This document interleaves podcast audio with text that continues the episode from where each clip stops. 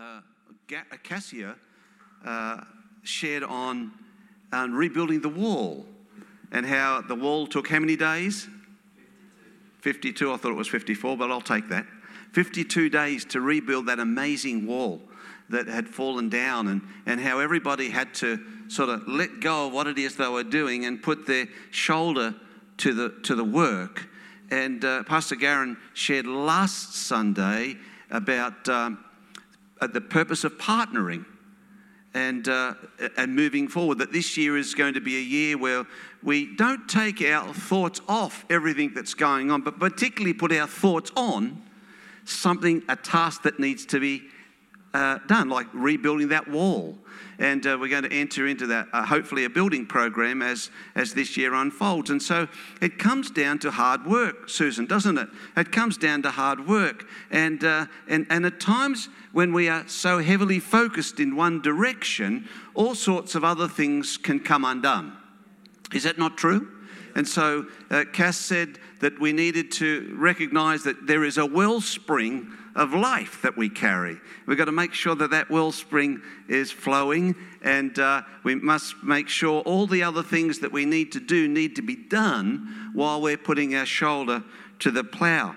Um, we need. Um, there are some times when, and we're going to go through this building program, and this is just an introduction. I'll give you the title of my message in just a sec. But we're going to go through this building, and, and it'll seem like a lot of hard work. And uh, I, find, up, find out that some people turn up at the beginning of hard work, some people turn up in the middle of hard work, and some people just seem to arrive just as the hard work is done. Yeah, Is, is that a. You're flowing with me? And so as a result, tensions uh, can, can happen and disappointments can creep in. And that's, that's the walk of life. We have all these things that come uh, to us from time to time. But I suspect a bit more of that may occur through the year 2018. And so, with that, I've had a thought in my head, and I've, i just would like to um, speak on a little bit this morning. If I give a title to this message, it would be, would be this resist the drift. Resist the drift. You might say, what does that mean? Well, I'm going to take you into the book of Hebrews. Now, the book of Hebrews could, been, could have been entitled Resist the Drift. It's a book with one thing and one thing only in mind it's to give preeminence to Jesus. Uh, if, if you were to write an important letter to somebody, it's because You've heard of something that's going on in their life, either that something is disappointing going on or something fantastic is going on, and so you want to either encourage it or promote it. That's why we write to one another. Isn't that not true? And so if you look at all of Paul's letters, and we don't know whether Paul wrote this particular letter or not, but it has a similarities about Paul. But nearly every letter that the Apostle Paul wrote to the little churches and that that he uh, established wasn't necessarily to encourage them, was to get them back on track. That's the purpose of Paul's letter writing, uh, to get them back on track and them, giving them revelation and, and understanding. Like, for instance, the book of uh, Ephesians. The book of Ephesians is all about the mystery of the church. That's why Paul got this incredible revelation. It's not just about the wandering of saints everywhere, it was about the establishing of a church. And this, this group of Christians didn't quite have it together. So Paul wrote to get them back on track, to resist the drift and get back on track. And so in the book of Hebrews, and I'd like to read a bit of it to you this morning. Um, I'll start from chapter 1 and verse 1 because the opening part of a letter and the closing part of the letter are the two most important parts of a letter. Who cares about the fill in the middle? You never remember it anyway. Is that not true? You remember the blessing, and you, me- you, remember the fact that I'm coming back again. That's what you normally remember in a letter. So listen to what it, the, the, the purpose of this letter is found in chapter 1 and a few verses in chapter 2. That's what this letter was written for. Long ago, God spoke many times and in many ways through, our, through the ancestors through, uh, of, through, and the prophets. But now, in these final days, He's spoken to us through Jesus, His Son. God promised everything to the Son. Just reading this, just taking it in is inspiring. If you were one of these Christ, Hebrew Christians that got this letter, it says that God promised everything to the Son as an inheritance, and through the Son, He made the universe and everything in it. The Son reflects God's own glory, and everything about Him represents God exactly. You see Jesus, you've seen the Father. You've seen the Father, you've seen the Son. I had Jehovah's Witnesses knocking on my door a couple of days. I love it.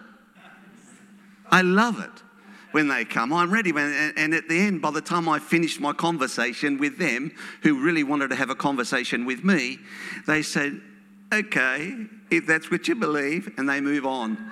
And I've never seen such a sad bunch of people. It's all in Jesus. We see, this, see the Son, we see the Father. You, they are inseparable, according to this letter. He sustains the universe by the mighty power of his command. After he died to cleanse us from the stain of sin, he sat down in honor, the place of honor at the right hand of the majestic God in heaven. Verse 8 To his Son, he says, Your throne, O God, endures forever and ever. Your royal power is expressed in righteousness. You love what is right and you hate what is wrong. Therefore, God, your God, has anointed you, pouring out the oil of joy on you more than anybody else. And this is this statement is made to these Hebrew Christians that are starting to drift. And he's trying to get their focus back into that area that was so important. The reason they were drifting was because their non Jewish Christian friends started to speak into their lives and say, Well, I'm not too sure about this, but this was, this was our safe fallback position, remember? You guys have moved on to something else. Which was a higher revelation, we know, which was Jesus. And, and as a result, some of them started to drift and started to lose their way a little bit. And that's why the writer starts to bring words of wisdom to say, This can happen to anybody. And it's starting to happen to you he goes on and says, and God never said to angels, we see they started to believe more in angels than they did in the Son of God. They somehow put Jesus and the angels on the same plane, if you read the whole of chapter 1. But then he goes on and says in verse 13, God never said to an angel, as he did to his son, Sit at my right hand until I humble your enemies and make them a footstool under your feet. But angels are only servants it says in actually in verse 6 of the servants of flaming fire. I'm into angels, make no mistake about it, but they're no way on the same level of Jesus. They're servants, it says here. They are simply servants. They are spirits sent from God to care for those who receive salvation. There's a promise for you. Angels are meant to come and minister and care for and do all of those things. If you haven't been putting your angel to work lately, it's about time you did. He's getting a bit skinny. And he's a little bit, he wants to flex some muscle. There was a time years ago when we all we ever preached about was angels and putting them to work. But somehow, these Christians subtly got confused and they brought this whole realm of the supernatural all on the same level. But Jesus is not on that level, He's far greater. He's gone through the heavens and sits at the right hand of the Father. You see Jesus, you see His Father. And so He says this, and this is the crux of what I want to get to. So we must listen very carefully, it says in the New Living Translation, or it says in the King James Version. We must give earnest heed. We must be very careful, he says. We must listen very carefully to the truth that we have heard, or we may drift away from it. The message God delivered through the angels has always proved true, and the people were punished uh, for every violation of law and every act of disobedience. What makes us think that we can escape if we have an indifference to this great salvation that was announced by our Lord Jesus Christ Himself? It was passed on to us through those that have heard Him speak, and God verifies it with signs and wonders and miracles by giving gifts of the Holy Spirit wherever He chooses. The, the, the verse that I'm particularly interested in it says, it says, Be careful lest we drift away. Now, just recently, you think of the word drifting and you normally think of a boat and water. You certainly think of, oh, doing a drift. Yeah, okay. Yeah, yeah. Yeah, I didn't, th- I didn't think of breaking the law. Uh, and, uh, and just recently, uh, Margaret and I went and had morning tea in a little spot which we go to regularly. It's, it's, it's at the boat ramp of Tomakin River at Mossy Point. You know where that is? You know exactly where that spot I'm talking about is, bro. You've sat under the trees, I'm sure. And, and, uh, and, and we, we, we take a cup of coffee, cup of tea, and we'll go down and sit there. And every time we go, it's different. And uh, we sat there recently as we drove into the parking lot down the bottom near the river. The entire parking lot was jam packed with boats, boat trailers, and cars. You could not move. I've been there many times, and there's sometimes two or three. There would have been at least 30 there yesterday. It was actually yesterday. And I was sitting there and I was watching this, and it was beautiful and calm, and, and uh, the tide was going out. It was almost fully low tide, but it was still going out at a fair rate. And there were people gathering, and a few dogs, and a few pelicans, and this, that. It was lovely. Had my nice cup of tea there. Then all of a sudden, the weather just started to change a little bit. And one after another, about quarter to 12, in come the boats, one after another. It was just amazing. It was like they all knew. Maybe they had the weather forecast. I don't know what it is. They'd been out while the conditions were brilliant, and I thought it was time to get back in. But I watched them, boat after boat after boat. And there were so many coming, they started to park their boats.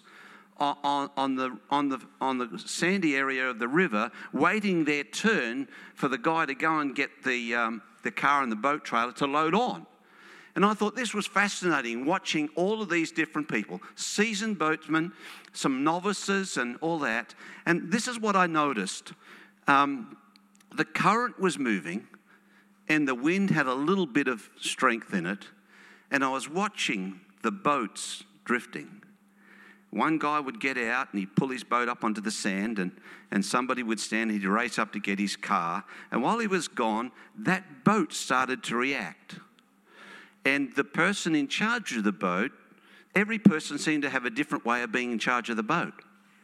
And they were reacting in all different ways. In fact, there was one guy that hopped out of his boat, and his, his son stood on the sand, about a 12 year old boy, and the guy's dad was still in the boat. So you had about a 70 year old guy, and then his son, and then his son, three generations of the same family there. The guy raced up to get his boat, and the boy was just looking around the beach, and then all of a sudden, the boat was moving about just a little bit, and then it started to pull out into the river. And I thought, should I jump up and, and grab this boat? What should I do? The dad, the, the older man, was sitting in the boat reading something in the boat, not noticing what was happening and I thought, this is, this is exciting. I thought, this is great. I'm loving every minute of it, Jerry. This is really good. And, um, and, and then quickly somebody grabbed the boat to, to resist the drift.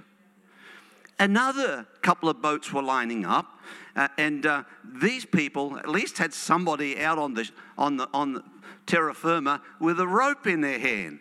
But this was good. And then all of a sudden, the boats those few boats started to drift. The rear end of the boat started to drift and they started to bump against one another. And you can imagine how tempers can fray when things start bumping against one another. And uh, everyone had a good time, by the way, because everybody caught hundreds and hundreds of fish. The fish were on yesterday, mate, I tell you. I don't know if you're out there. It was amazing. This little kid caught a flathead that big, I, I tell you not. And there were, there were fish everywhere. But, but they all start, their countenance started to change as the drift started to affect the boats. And then, then there were two men, and I'll finish with this. There were two, not my message, just the illustration. There were two men. There were two older men, obviously experienced, and they had a rope on the front and they had a rope attached to the back. And together, they stood on there and they could control their boat. It wasn't drifting, as other boats were moving around. It was fascinating to watch how people responded or didn't respond to the drift. And the writer to the book of Hebrews is talking to us and saying that uh, in, in your least expected moment, drift for one reason or another can start to come in on your life when you least expect it. So I doodled some thoughts down about the impact. What can happen? What's this thing about drifting all about? Things we should know about drifting. Here's number one drifting requires no effort requires no effort whatsoever. Those guys just stood there and the drift just started to take over. Drifting is an unconscious process. As well as it requiring no effort, it doesn't require any thought. Drifting. We never drift upstream, we always move to lower ground.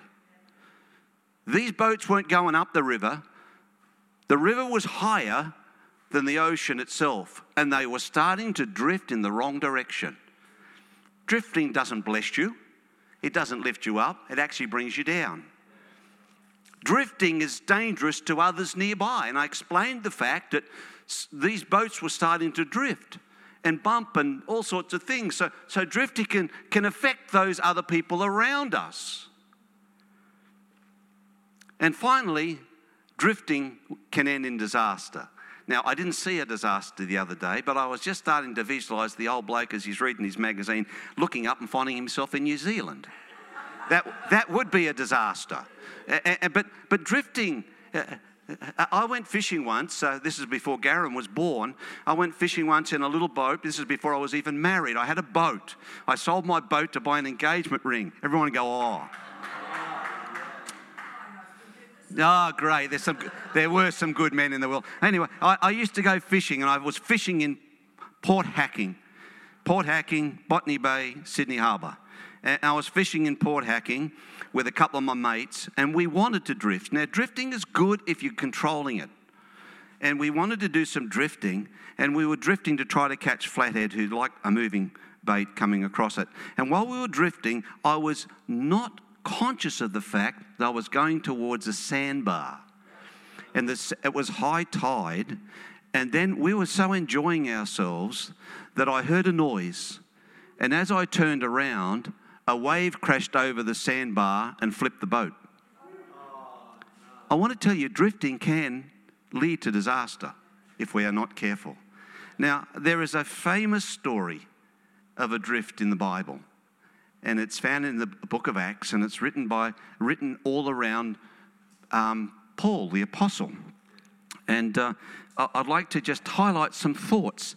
Uh, we won't read the story, but in Acts chapter 20, verses 20 to 30, it's the story where Paul is on a ship and he's, he has to go. The Lord instructed him he had to go to Rome. He had to go to, to, to court and, and stand up to, to justify what he's done. And he got on this ship in the Adriatic Sea and uh, a storm blew up. We know that, don't we? Now, this was a type of drift. This was a, this was a, a strong drift that was taking charge over the vessel, and, and the vessel was in all sorts of trouble.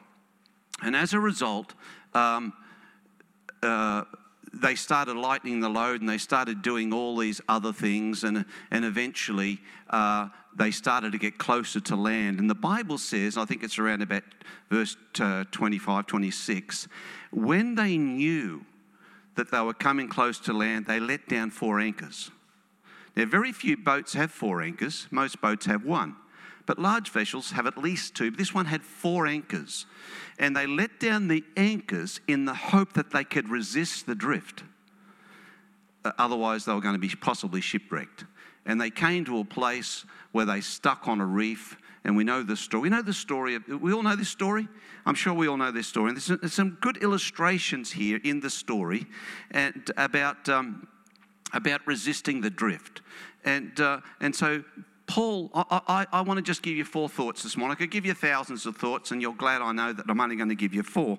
But uh, we need to realize that the soul of every Christian needs to have a, a good anchored harbour. We need a good anchored anchoring spot in a harbour. Hebrews chapter 6 speaks about that and says that we, we need to be anchored sure. And, and hope is one of the things that'll anchor us. And we need to recognize that whether we're saved or unsaved, young or old, black or white, or, or anything in between, every single soul on the, on the, on the planet needs to, needs to be anchored needs to have confidence, needs to be assured. And, and sometimes things like drifting uh, will cause us to become unstable, insecure, disappointed, um, brokenhearted, and all these types of things. And Paul knew that. These sailors knew they were in serious trouble, but the Apostle Paul spent time with God and God gave him a breakthrough. God gave him an answer. You see, hope itself, the Bible says in Hebrews chapter 6, it gives us the ability, it takes us through the veil into the very presence of God. And so when you drift, you don't have a lot of hope. And so Paul comes up uh, with some thoughts here uh, uh, through these ankles, or I've come up with some thoughts through Paul's statements. And if I can just touch on what they could be with you, it says very clearly that uh, anchor number one, and this is Paul writing to the church in uh, Colossians in chapter, chapter 2, verse 6, he talks about, and I'll just read it to you, verse 7, it says, Let, let your roots grow deep down into Christ and draw up nourishment from him, so you will grow in faith and the truth in the truth that you've been taught. And my first thought is that we need to have an anchor that is so rooted in Jesus Christ and in the teachings of Jesus Christ, uh, because that's going to be security to our soul. Uh, you know, we've, we, we have all sorts of things going on in the world. We live in a secular society, and, um, and all sorts of pressures and rules and laws, and everything can change.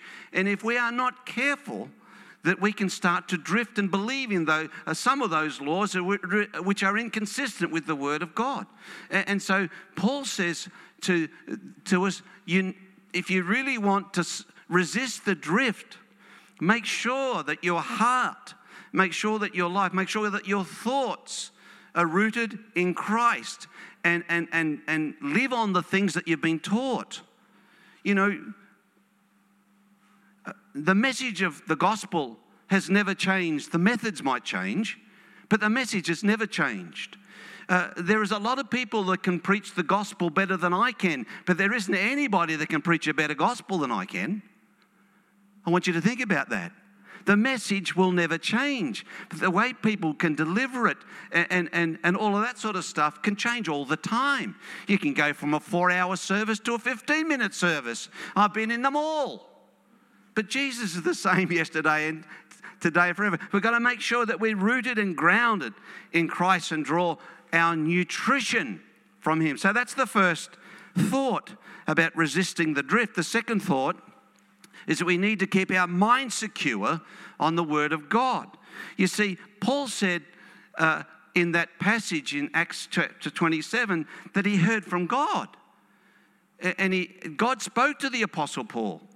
The Word of God speaks. Did you not know that? I'm sure you did.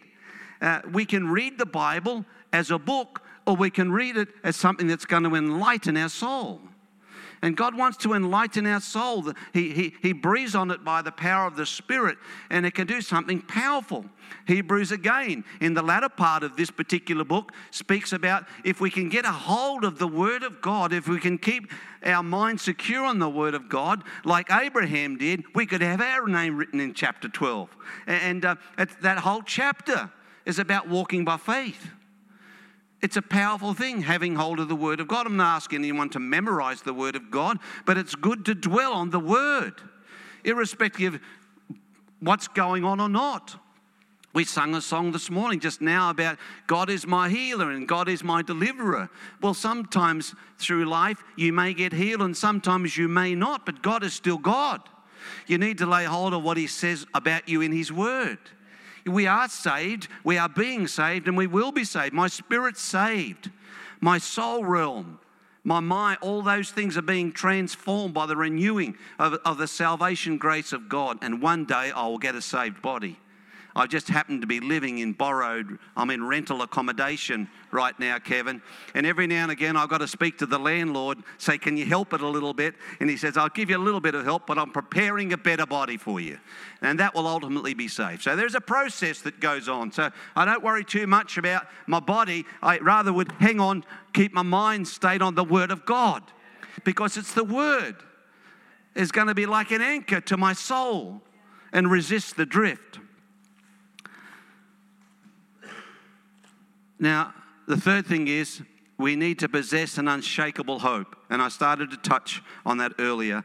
This hope in, in Hebrews chapter 6 is in God's word and God's promises, and it builds confidence like a strong, trustworthy anchor to your soul. That's what the Hebrew says like a strong, trustworthy anchor. He starts off with a drift and he starts to talk about getting hold of an anchor. And we need to realize that hope is a powerful thing. You know, without hope, we can grow a little weary and sick. Bible says hope deferred makes the heart sick. I love hope. I'm an optimistic person. I, I, I Margaret will tell me all sorts of things. Don't worry about doing with that. But I've got this picture of hope. Get ye behind me. I got this picture of hope. And hope's a powerful thing. It keeps it gets you up in the morning. It keeps you up at night.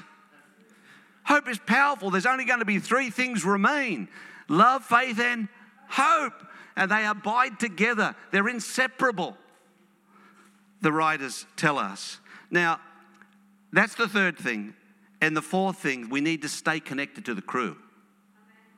This is another anchor that's very important. See, when people start to drift, it's very easy to lose contact. It's very easy to seem more disappointed.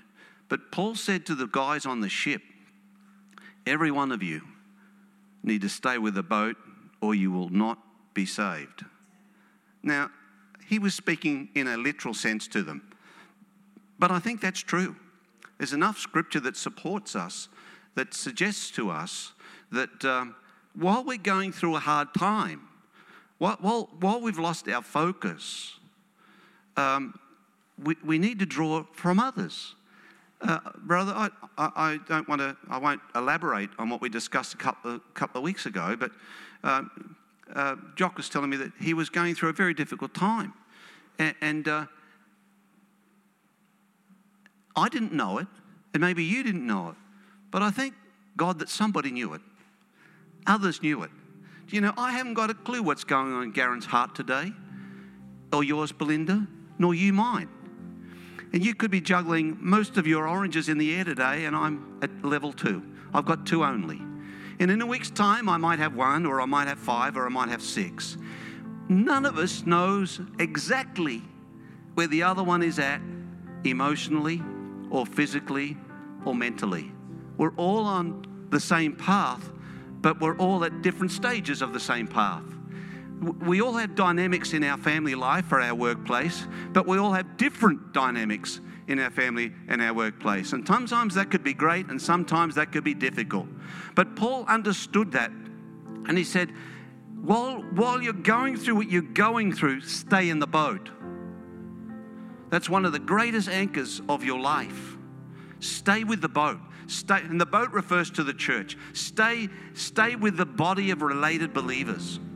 And, and I'm not into legalism. I, I, I, don't know where half of you live, and, and this, so I'm not into marking a roll. And I knew pastors that would mark the roll, and if you weren't there Sunday night, be back round at your door to find out why, and they'd pick up the, and they would, they would take, and they would pick, they would pick up the offering that you didn't put in while they were there. I'm not into a legalistic church and neither is Pastor Garen or any of us, I'm sure, here.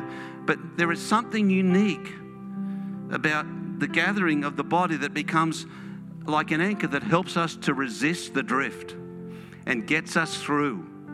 Tunnels always have two ends, they're not one ended. And sooner or later, while we're bouncing with one another and encouraging one another, we will find the, the light there and it'll draw us through. So I want to encourage the church this morning, 2018. It's going to be a great year. It's going to have a lot of drift of coming across it from time to time. It, will have issues where maybe people are going to bump together a little bit, and, and some of us may be not as wise as others and do this, that, and the other. But I, I want to encourage you as subtle as drifting is, we need to lay hold of at least those four thoughts. Stay in the boat, lay a hold of the Word of God. Uh, recognize that uh, hope is the anchor in, in your harbor that is going to encourage you to get you through. And, and of course, be rooted and grounded in the things of Christ. Would you stand with me this morning?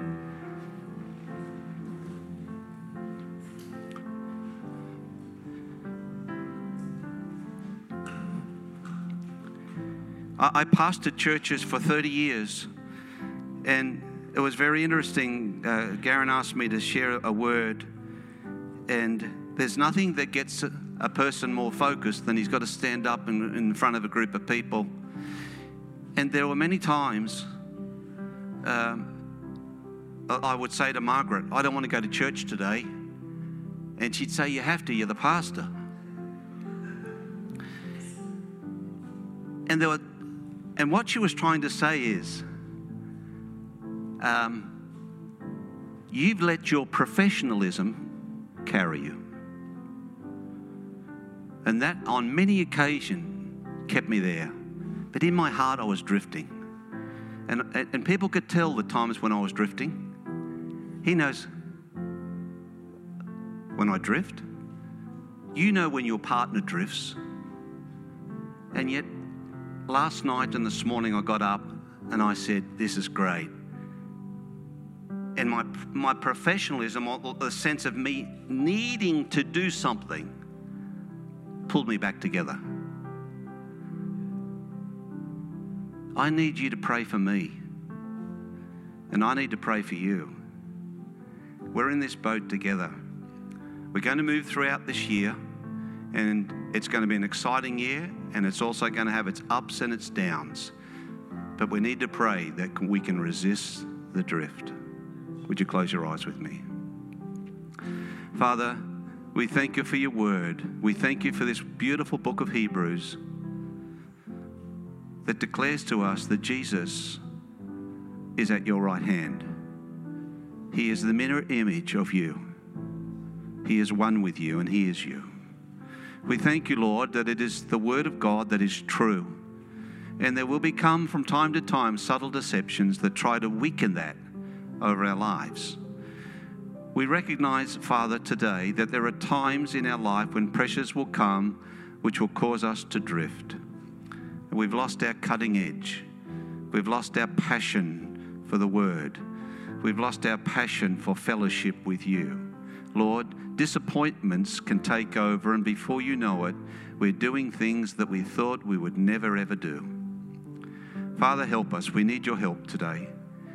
We pray for one another that, Lord, that your grace would be more than sufficient to get us through. Give us each wisdom, Father God, to have courage in love to share something with another that it, if it's going to help get us back on track. Father, we are here for one another and we thank you for your word.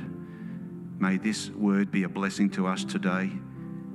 See us through, Lord. We need anchors on our soul.